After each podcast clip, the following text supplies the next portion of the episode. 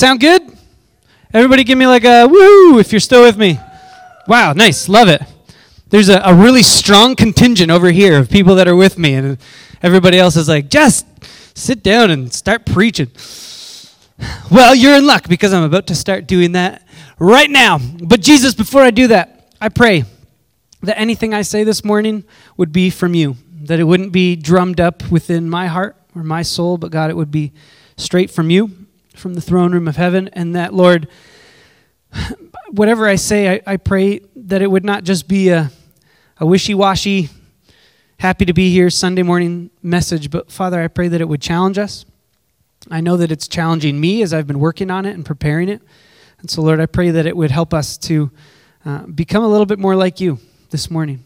And that as we go from here later this morning into the rest of our weeks, God, I pray that we would be uh, remembering the words and the, the message and the lessons that you want us to take from this word this morning. So we love you, Jesus. I surrender myself to you. I also pray in one more blessing over Pastor Tom and his family, because if they're blessed, God, I believe it'll trickle down to the rest of us. So thank you. We love you. I pray this in your name. Amen. Amen. Amen. Amen.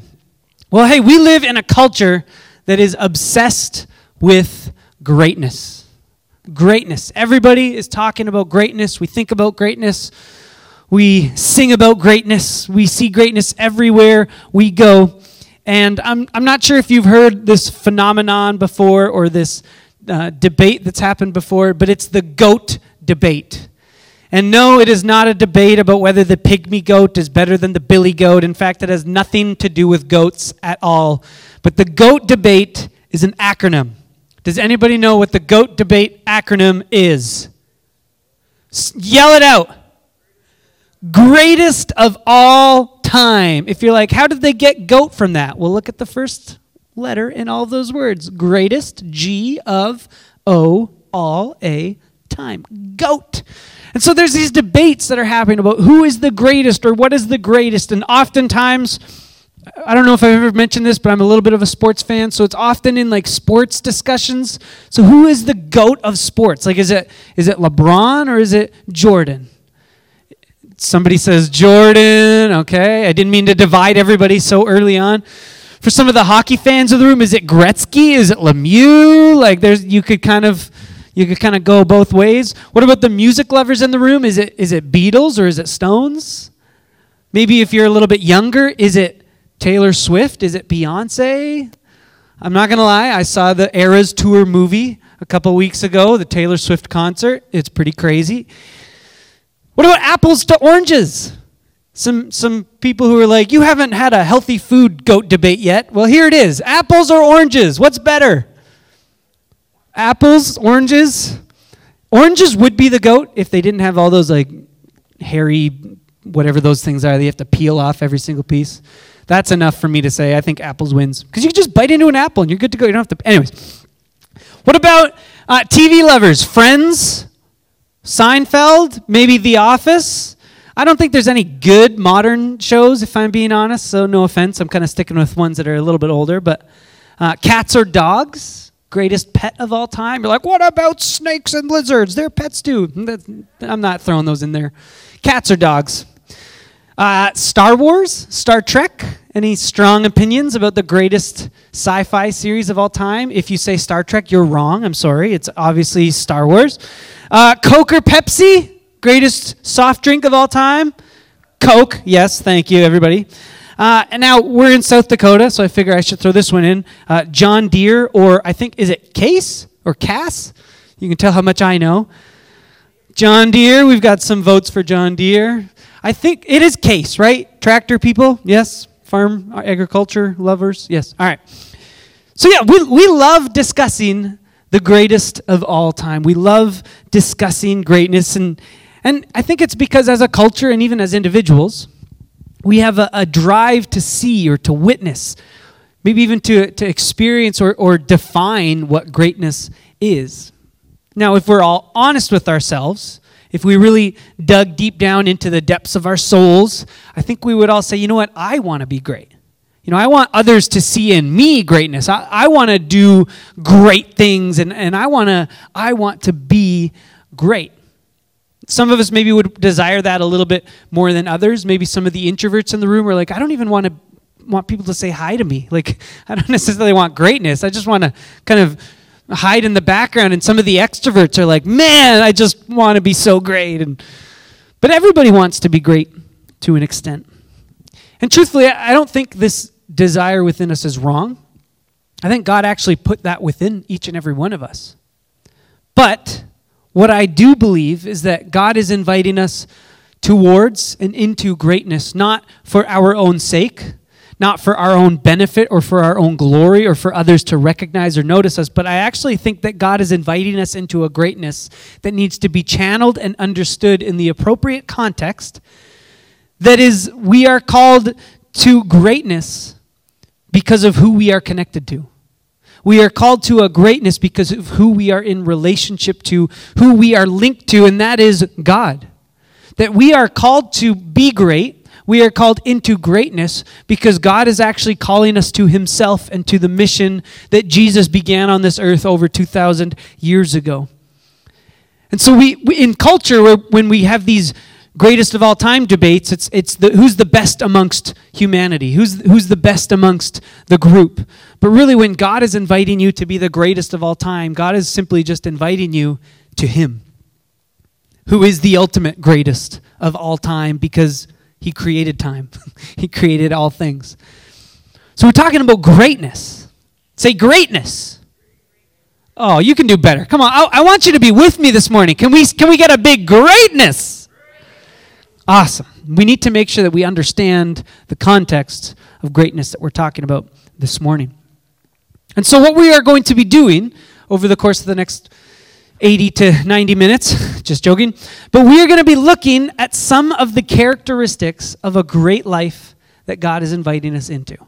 Some of the characteristics of a great life that God is inviting us into. And we're going to be looking specifically at the life of a guy named Nehemiah. And over the last couple weeks, I, have read through the books of Ezra and Nehemiah. And in our Bibles, they're two separate books, but they actually were written originally as one unified work by one author.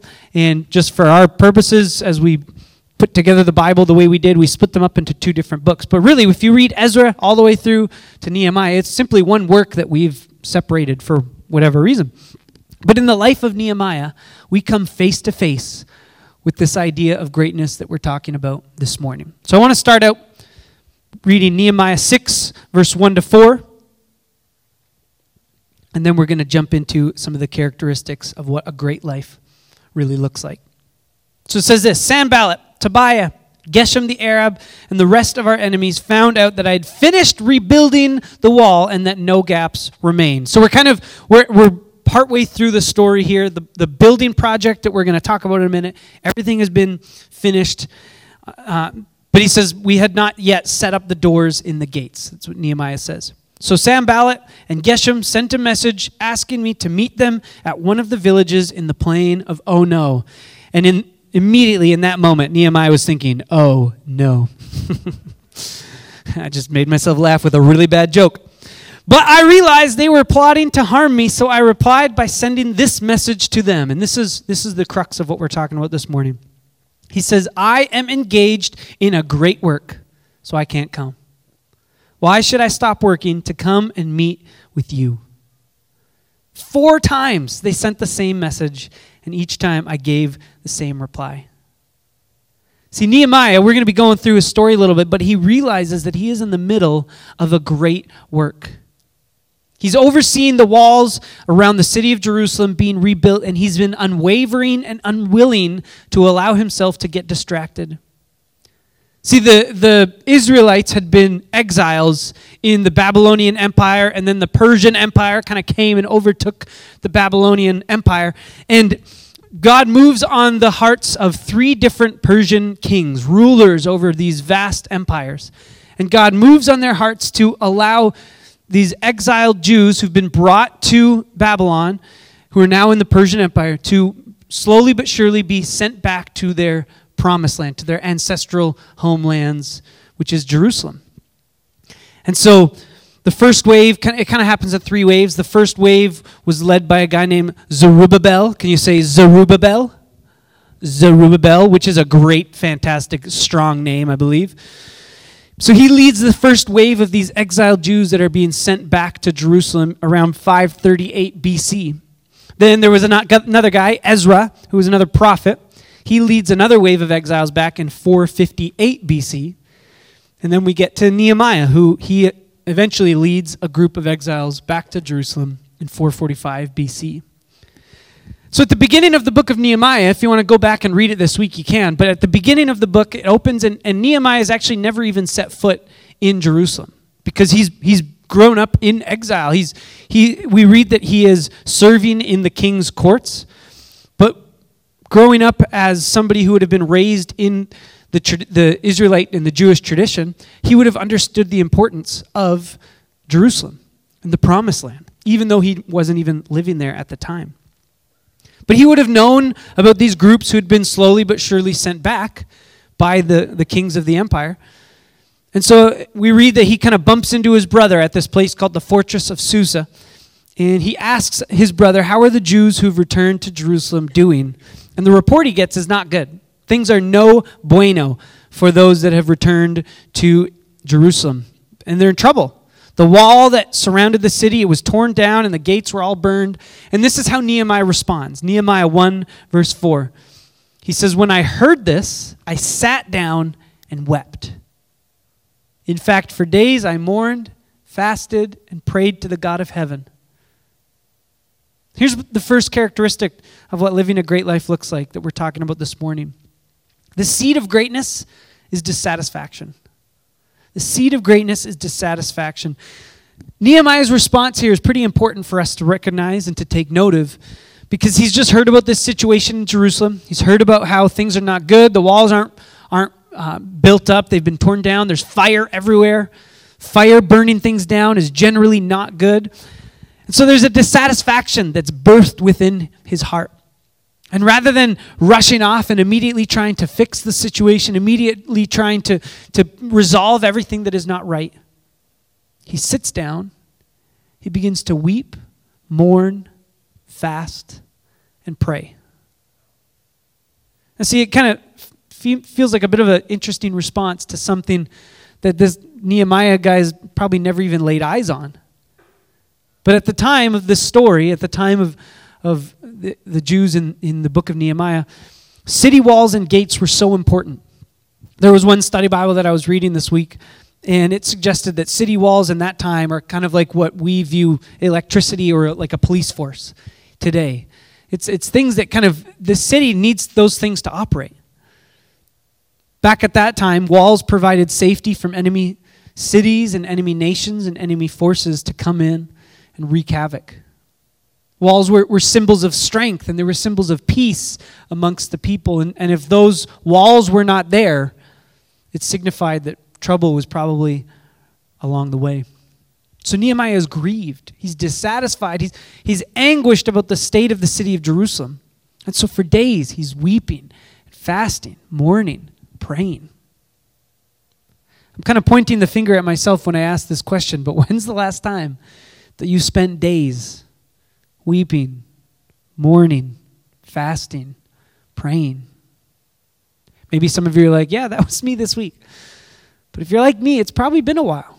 I can honestly say I have not had a stretch in a while where I've spent days just saying, God, there's this dissatisfaction about this situation and going to God with it.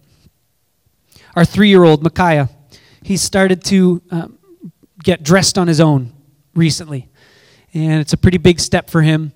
But there was a, a, moment this week where he was trying to get a shirt over his head and he couldn't figure it out. And he actually kind of got himself, I don't know how, but he got himself all twisted up and, and kind of got himself stuck to the place where he couldn't move his arms and he couldn't get his arms through to where the arms were supposed to be. And he started crying and, and yelling and he said, I can't do it. And, and you know how a three year old gets crying, you know, I can't do it, and started stamping his feet. And I was like, dude, dude, buddy, buddy, buddy, like just let's let's take a minute. And so I said, hey, stop, take a deep breath, gather your thoughts, and then just go slowly. And sure enough, he stopped, he kind of calmed himself down, and, and he was able to get himself unstuck and eventually got his shirt on properly. We can find ourselves sometimes in these moments of dissatisfaction, and we can feel like the only response is we're stuck.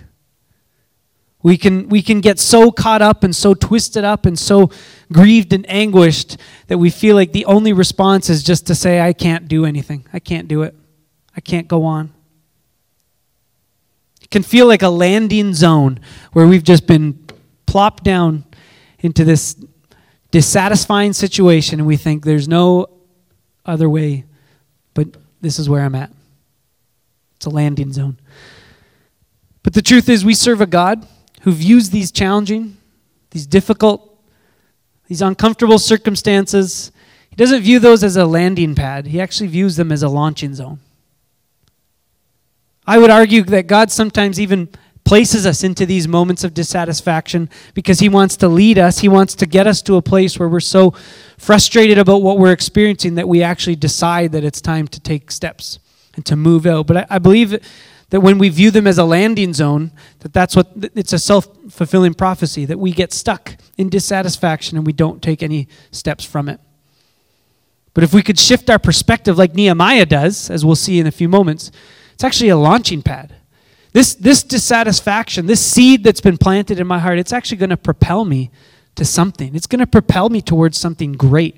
Not because I know all the answers and I can fix all the problems that I'm facing, but because when I fix my eyes on Jesus, He's the one that's uh, uh, able to lead me out of this dissatisfaction, this seed of dissatisfaction that's been planted, and He can actually point me in the direction of something better, something greater. So Nehemiah, he's dissatisfied, he's bothered, and so he begins to pray. And he records his prayer, fortunately for us. He says this. This is Nehemiah 1, verses 8 to 11. He says, Please remember, speaking to God, what you told your servant Moses. If you're unfaithful to me, I will scatter you among the nations. And, and take note that he's living as an exile. The, the people have been unfaithful. The, the Israelites have wandered away, drifted away from what God has called them towards, and they have found themselves in exile what Nehemiah is praying. But he goes on, he, he says, But if you return to me and obey my commands and live by them, then even if you are exiled to the ends of the earth, I will bring you back to the place I have chosen for my name to be honored. The people you rescued by your great power, Nehemiah says, by your great power and strong hands are your servant are your servants, O Lord. Please hear my prayer. Listen to the prayers of those who delight in honoring you. So Nehemiah, he's reminding God of God's own covenant that he gave to the Israelites, what, what he agreed, what he promised to the Israelites in the Torah, in the books of the law, what we consider Genesis, Exodus, Leviticus, Numbers, Deuteronomy. And, and a lot of what Nehemiah is praying here are actually direct quotes from some of those passages in those books. But Nehemiah realizes that the situation the Israelites in Jerusalem are facing is not to be blamed on God. In fact, their exile and the state of the city of Jerusalem, the walls, they're in such disarray because the people of God have not adhered to their end of the covenant with God. But Nehemiah continues because there's dissatisfaction in his heart and he's not willing to stay there, so he continues praying. He says, Please grant me success today by making the king favorable to me. Put it into his heart to be kind to me. Then he says, In those days I was the king's cupbearer. You know, in verse 11, we can tell he wants to do something. We can tell that he's at a place of dissatisfaction, that he says, There's, there's something that I need to do beyond this. Because he says, Please make the king favorable to me. And when we first read that line, we're kind of like, What? That, that doesn't make sense. But this very next line, in those days, I was the king's cupbearer. So, what does the seed of dissatisfaction in your life this morning look like? Has it caused you to get stuck? Have you given up? Have you thrown in the towel and say, I can't? Can't do it? Hopefully, this morning, as we keep going, you're, going to be able to recognize that the dissatisfaction of where you find yourself right now, it's not the end of the story. It's not the closing chapter. It's not the conclusion. So let's keep going. what happens when we recognize the seeds of dissatisfaction. Everybody's good? You still with me? Okay, I got an amen. I'll take that. The next thing we see from Nehemiah's life and his example is that the germination of greatness is boldness that leads to action. Again, agricultural, South Dakota. Hopefully, some of you know what germination means, but if you don't, let me give you some synonyms uh, formation, um, launching. Where have we talked about launching? Oh, yeah, just a couple minutes ago. So, so another way of saying this, the germination of greatness, or the launching, or the formation of greatness, is boldness that leads to action. See, Nehemiah has encountered the dis- dissatisfaction within him.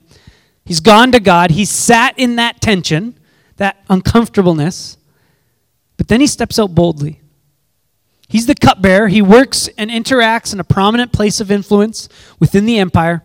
And we know that he's carrying this grief of what's happened in Jerusalem because this is what it says in Nehemiah 2, verses 1 to 5. I was serving the king his wine. I had never before appeared sad in his presence. Nehemiah must have just been like one of the coolest guys around, never having been sad before in the king's presence. So the king asked me, Why are you looking so sad? You don't look sick to me. You must be deeply troubled. Nehemiah says, Then I was terrified. Because the king asked you a pretty pointed question, but I replied, Long live the king. How can I not be sad? For the city where my ancestors are buried is in ruins, and the gates have been destroyed by fire. The king asked, Well, how can I help? Isn't that crazy? How can I help? The king says. With the prayer to the God in heaven, I replied. So even in this moment, Nehemiah realizes, hey, I can't just go into this on my own. I, I need I need the guidance of God. So, with a prayer to the God in heaven, I replied, If it please the king, and if you are pleased with me, your servant, send me to Judah to rebuild the city where my ancestors are buried. Nehemiah is taking a huge risk here. In that culture, to show any sort of sadness or grief before the king was dangerous. We see a similar situation in the book of Esther, right? Where unless you were presented the scepter of approval to say, okay, you know, I didn't call you here, but I will allow you to enter my presence. You know, we, we see that it didn't take much for a king to give the order for somebody to be executed. But Nehemiah has such a disturbance in his soul. He's, he's surrendered it to God. He believes that there's a purpose and a call on his life to address it.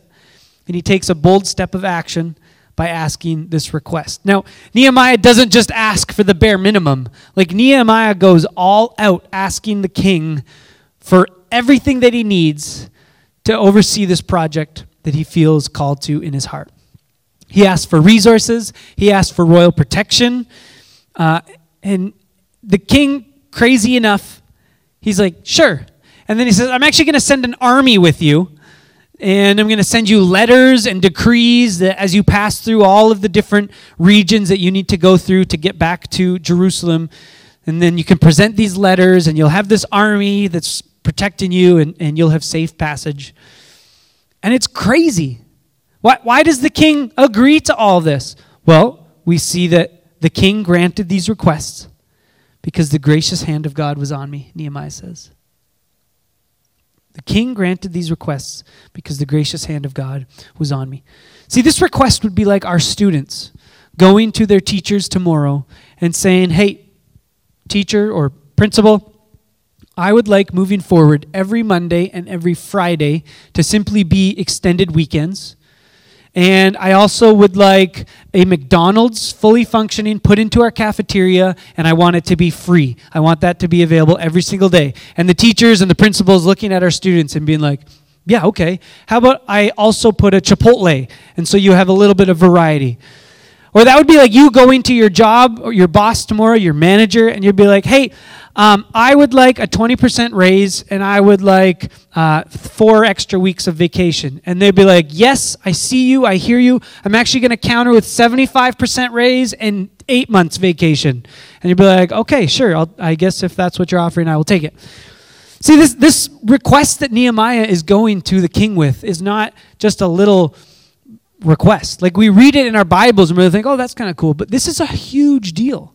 And the fact that the king says yes and also let me give you more.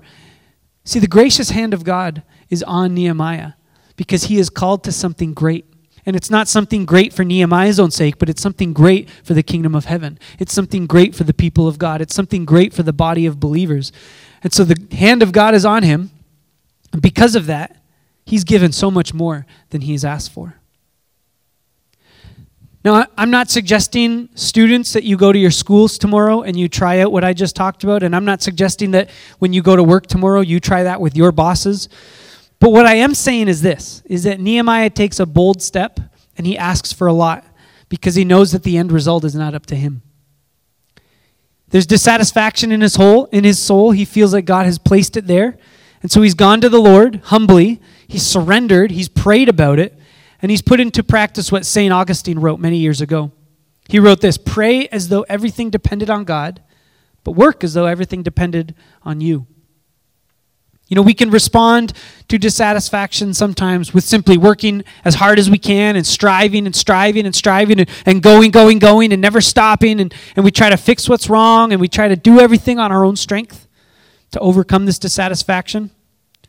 Maybe you go the complete opposite way and you kind of slip into apathy and you kind of pretend to try or try to pretend that it's not there. You just hope that if you ignore it for long enough, it'll go away. You're like, that's not really responsible. No response is a response. So, yeah, it is. Or we can do what Nehemiah demonstrates. We can go to God. We can ask Him, God, what, what do you want me to do about this? And then we can wait patiently in His presence. And sometimes you'll wait five minutes and He'll give you the next bold step to take. Maybe you'll wait five years. Maybe you'll wait 50 years. I don't really have a great answer as to why sometimes the dissatisfaction in our soul is resolved quickly rather than not. I don't really know why God operates that way, but what I do know is this is that if we desire to live in the greatness and the fullness of what God has in store for us, you'll find yourself bumping up against moments of dissatisfaction. And if you decide that you know, I'm going to prepare and I'm going to uh, weep and I'm going to pray and I'm going to mourn and I'm going to fast.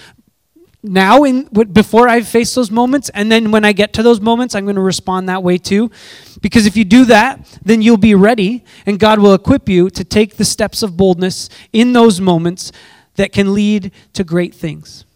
Great things that are beyond anything of your capability or my capability I read this a couple of weeks ago to open a service, but it was from a study Bible as well. I think the same idea applies here. It says this heroic spiritual lives are built by stacking days of obedience one on top of the other. Like a brick, each obedient act is small in itself, but in time, those acts will pile up, and a huge wall of strong character will be built, a great defense against temptation. We should strive for consistent obedience each day. Sometimes heroic and great spiritual lives is just faithful obedience despite mounting dissatisfaction. And even when the steps of boldness maybe feel small or insignificant, we continue to walk towards Jesus. Because as we walk towards Jesus and as we walk with Jesus, the craziest thing is, happens, and it's that Jesus actually starts walking towards us. James 4, verse 8. Come close to God, and God will come close to you. And oftentimes we stop there because we're like, yes, hallelujah, uh, praise the Lord, that's amazing. I, I'm going to hold on to that truth. But we don't actually read the next part of the verse, which says this Wash your hands, you sinners. kind of like, yes, this, yeah. Anyways, I think it's funny. Maybe nobody else does. Wash your hands, you sinners. Purify your hearts, for your loyalty is divided between God and the world. I think we actually need to go back a few verses earlier in chapter 4 where we read this, verses 2 to 3. James writes, You want what you don't have, so you scheme and kill to get it. You are jealous of what others have, but you can't get it, so you fight and wage war to take it away from them. Yet you don't have what you want because you don't ask God for it. And even when you ask, you don't get it because your motives are all wrong. You want only what will give you pleasure before you go home and you say, man, Thaddeus is like super prosperity gospel and he's name it and claim it and he's saying, if I pray it, then God's going to make it happen. That's not what I'm saying. Because we know that's not how this life We know that's not how discipleship operates. But you come up against the dissatisfaction, and maybe it's just me, maybe you can relate, but you grumble and you moan and, and complain. Or I grumble and I moan and I complain. And I pray things like, God, why is this happening to me? And unfortunately, that's sometimes the only thing I pray, or the only thing you pray. We're asking the wrong questions. If we want to live a life of greatness, rather than just asking, God, why is this happening to me? We need to ask, God, how can this make me more like you? Or, Heavenly Father, what are you trying to teach me right now? Or, Lord of the universe, what would you have me do in this season of dissatisfaction? What's the first step, God? Again, we're not talking about greatness for our own sakes, but a great life in which we're molded and shaped into the image of God. And in that process, the legacy and the impact of your life and my life on the lives of people around us, on the generations that are going to come after us. That's the kind of greatness we're talking about. The legacies that you are being led to establish. The germination, the formation, the launching pad of greatness is boldness that leads to action. And often it's boldness in the things that we're asking God. Now, the reality of great works and great lives is that they don't operate on a constant up and to the right trajectory. Or for your sake, I guess, up and to the right, right? This, I'm pointing to your right. This is my right. So, but it, for you, as you're looking, greatness doesn't happen on a linear path of everything's perfect, everything's awesome, if you saw the Lego movie a couple years ago, one of the songs from the Lego movie is Everything is awesome. Everything is not always awesome. Nehemiah and the Israelites, they experienced this. You have experienced this. I have experienced this. But it leads us to the next characteristic of greatness. See, the growth of greatness is not immune to interruptions. The growth of greatness is not immune to interruptions.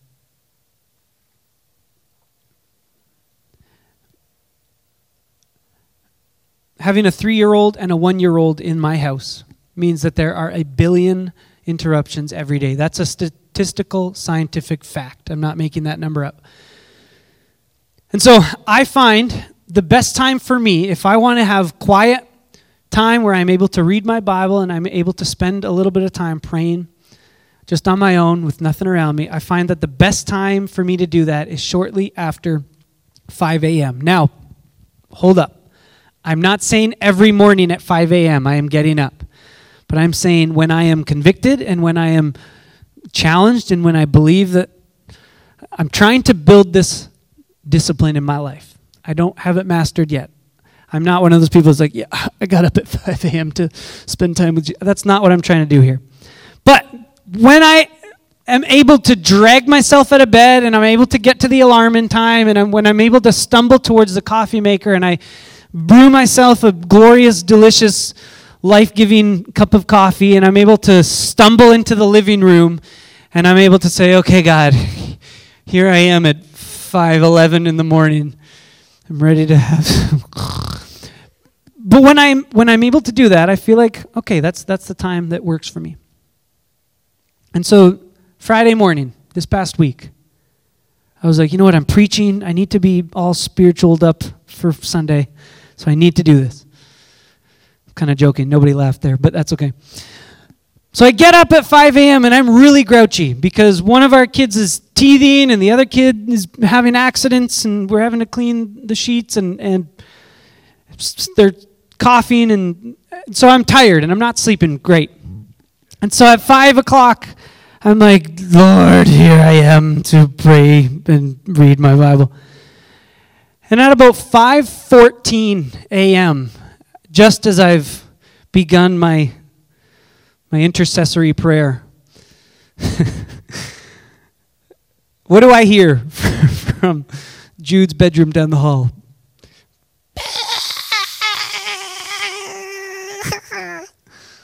And immediately I'm saying, God, why is he doing this to me? And I go down the hall and I take him out of his crib and I start to tell Jude all the reasons why he's ruining this spiritual moment for me, where I'm supposed to be connecting with my heavenly father so that I'm able to be a better earthly father to him. And I'm saying, Jude, you can't do this to me every, every morning. And I'm frustrated and I'm grouchy because this one year old is interrupting my time with God. And I felt like God convicted me in that moment and he said, Thaddeus, I'm going to reward faithfulness. Sure, it's interrupted. Sure, it wasn't as long a time as you hoped. Maybe you weren't awake enough yet.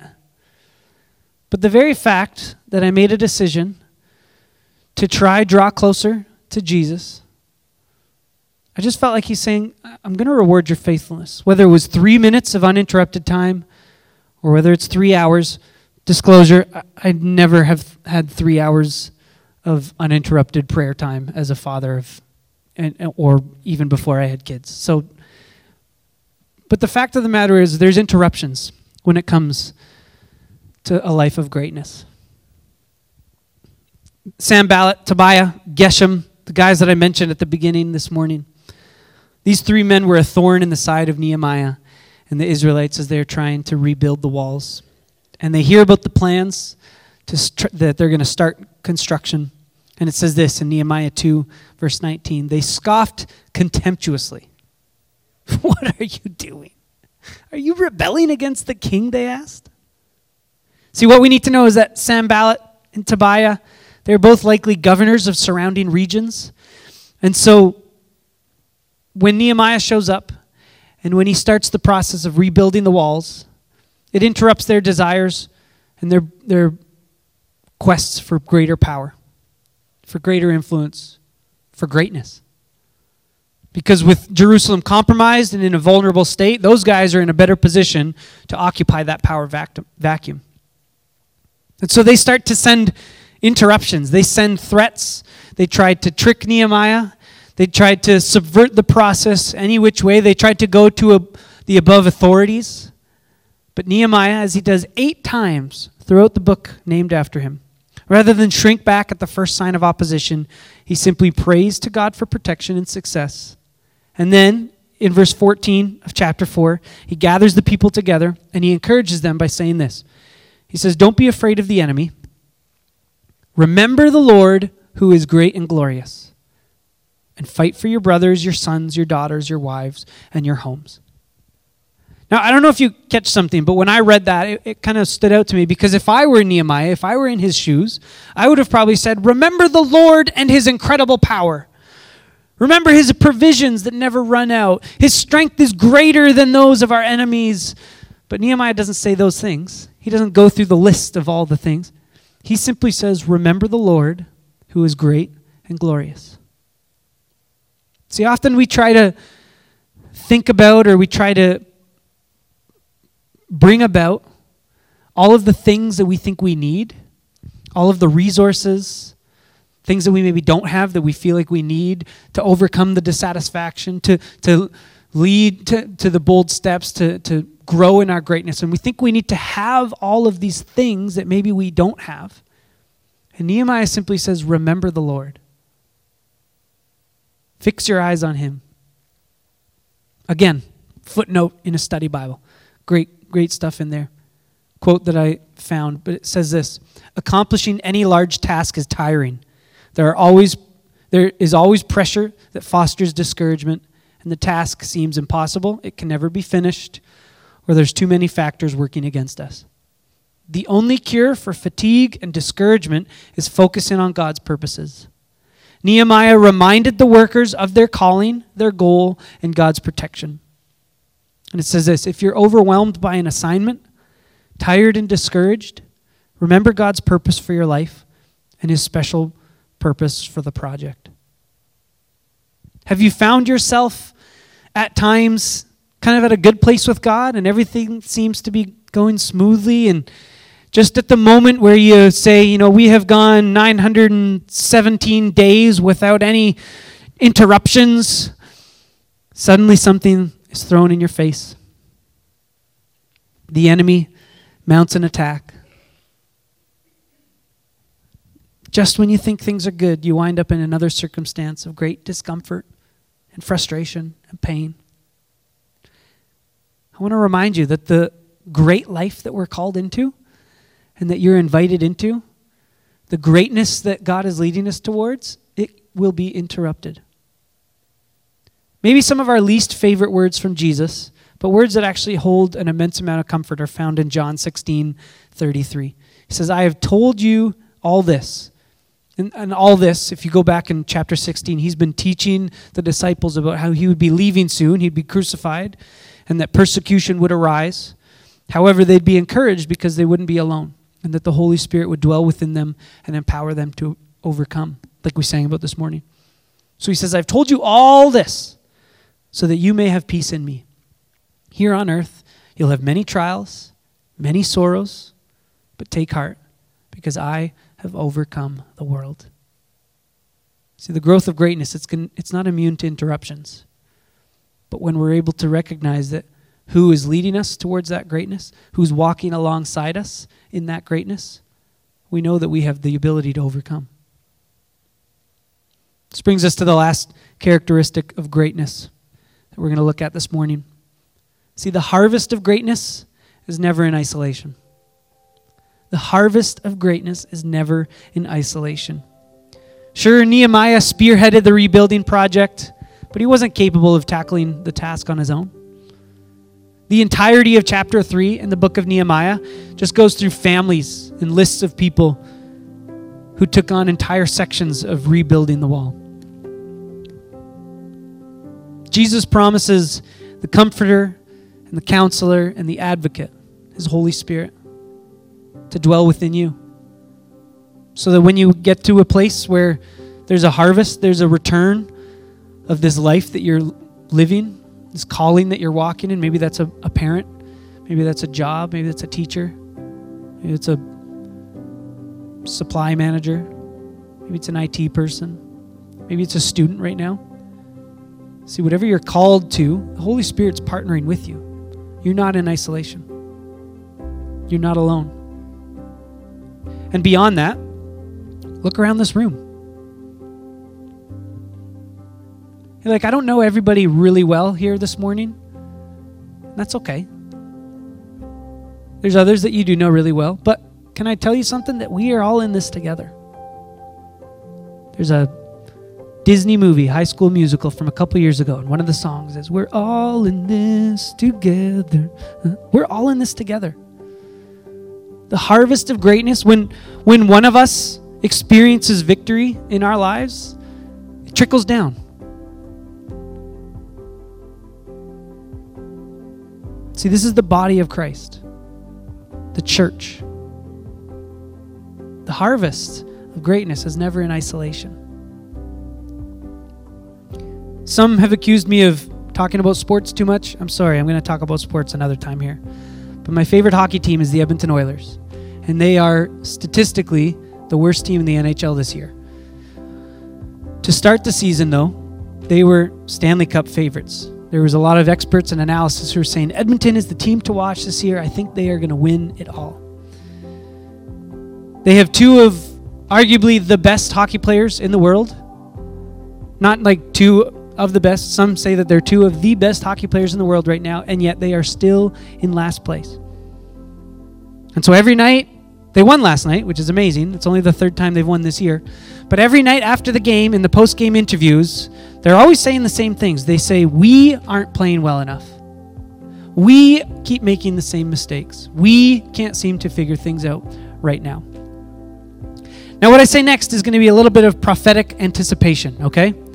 But next July, when the Edmonton Oilers raise the Stanley Cup above their heads, they turn their season around. The craziest turnaround. You know what the post game interviews are going to say then? They're going to talk about how together we experienced dissatisfaction. Together we rose to the occasion. Together we overcame adversity. And ultimately, together, they celebrate the victory. Sports is not important in the grand scheme of life. I get it. But I think it can actually teach us a lot. Obviously, the Bible can teach us more. And so the story of Nehemiah, it shows us this. That the seed of greatness that God is calling you towards, not greatness for your own sake, not greatness so that you look incredible or that other people will, will give you praise and honor and glory and will shower compliments on you. No, but greatness in the understanding of the kingdom of heaven.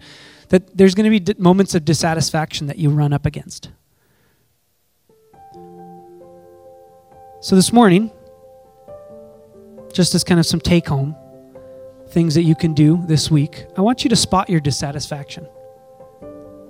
And you can do that in this moment here, but I also want you to do it throughout this week. We, we read about how Nehemiah stops and he sits down and he weeps and he prays and he mourns and he fasts. So for you, spot the dissatisfaction. What are the areas in your life that you are experiencing it right now? Maybe there's like a face of somebody in your life that's coming to your mind. We're coming up to Thanksgiving and Christmas. Maybe it's a relative. You can pray about that later. Maybe it's a situation that's just weighing on you. And it seems to be growing more complicated day after day after day. Maybe there's a, a relational fracture. Maybe there's a, a spiritual health. Maybe there's a physical health situation it could be anything, but I want you to spot the distraction or spot the dissatisfaction in your life. And I think it's actually important for us to sit in that tension sometimes, to sit in that dissatisfaction. I don't think it's safe to rest. We talked about that. I don't think it's safe to land or be stuck or stay there. But I think it's important that we acknowledge and recognize that it exists, not uh, dwell or stew in it but spot the dissatisfaction. Then I want you to, to start bo- praying boldly. I want you to pray things that maybe you've stopped praying for. Or pray for things that you're afraid to pray for. You know, God, I know I know I know I'm I'm running through this situation and this circumstance and and it's just getting worse and worse. But maybe there was something that you were praying at the beginning of this process that you've slowly stopped praying as it feels like the prayer wasn't being answered. Can I encourage you to start praying boldly again? To ask and see if God doesn't give you more? Then I want you to step out in faith. See, Nehemiah could have said, I'm, I'm upset about the walls and I want to do something about it. And he could have told the king, Yeah, I wish something would happen. But Nehemiah actually steps out and he does it. Is there somebody this week that you need to pick up your phone and call and take a bold step? Is there a job that you find yourself in this week that you know you're not supposed to be in? Is there a job that you know you're supposed to pursue that God is saying, you know, I have this job that I've been pushing you towards? Is there a a school program that you need to revisit? Is there a property that you need to buy or sell? Is there a project that you've been pushing off that you know God is calling you to start tackling? Take a bold step of faith. But don't do it alone. I want you to stand in community. Bring people with you. Talk to me. Talk to the person in the row beside you. Send Pastor Tom an emails.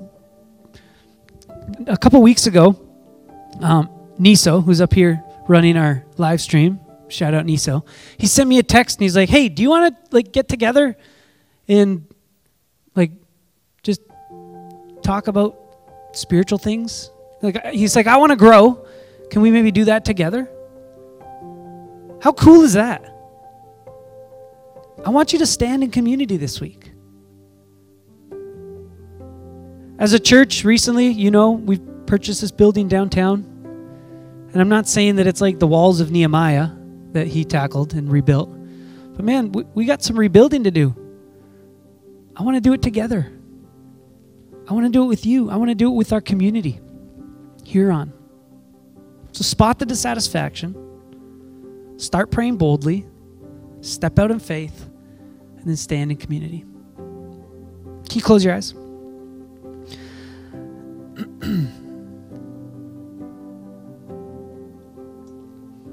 As we've been talking this morning, as I was thinking about our time together, I couldn't help but feel like there's lives of greatness in the room, and God's been calling you towards, and you've been holding back. And maybe it's one of you, maybe it's 11 of you, I, I don't know. But my question is this, and I simply want you, if, if you if you b- agree with what I'm saying, I just want you to put your hand up. Nobody's looking around. But do you want God to use you to live a life of greatness? You can put your hand up. If you want God to use you, say, Yes, I want God to use me to live a life of greatness. Not greatness for myself, not greatness for, for me, but greatness that will leave an impact. My hand's up. Second question is this Are you scared to live a life of greatness? Again, my hand is up. It's scary, it's terrifying. Because on our own, we can't do it. But when we partner and we walk alongside and we surrender to God, He leads us towards greatness. He leads us into greatness. So just stand with me as we close. God, I'm scared of living a life of greatness because I can't identify what it looks like because there's elements of that that are beyond my control.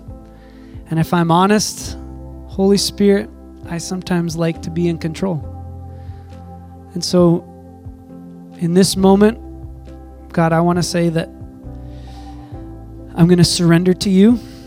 I'm going to give you the dissatisfaction that I sometimes experience.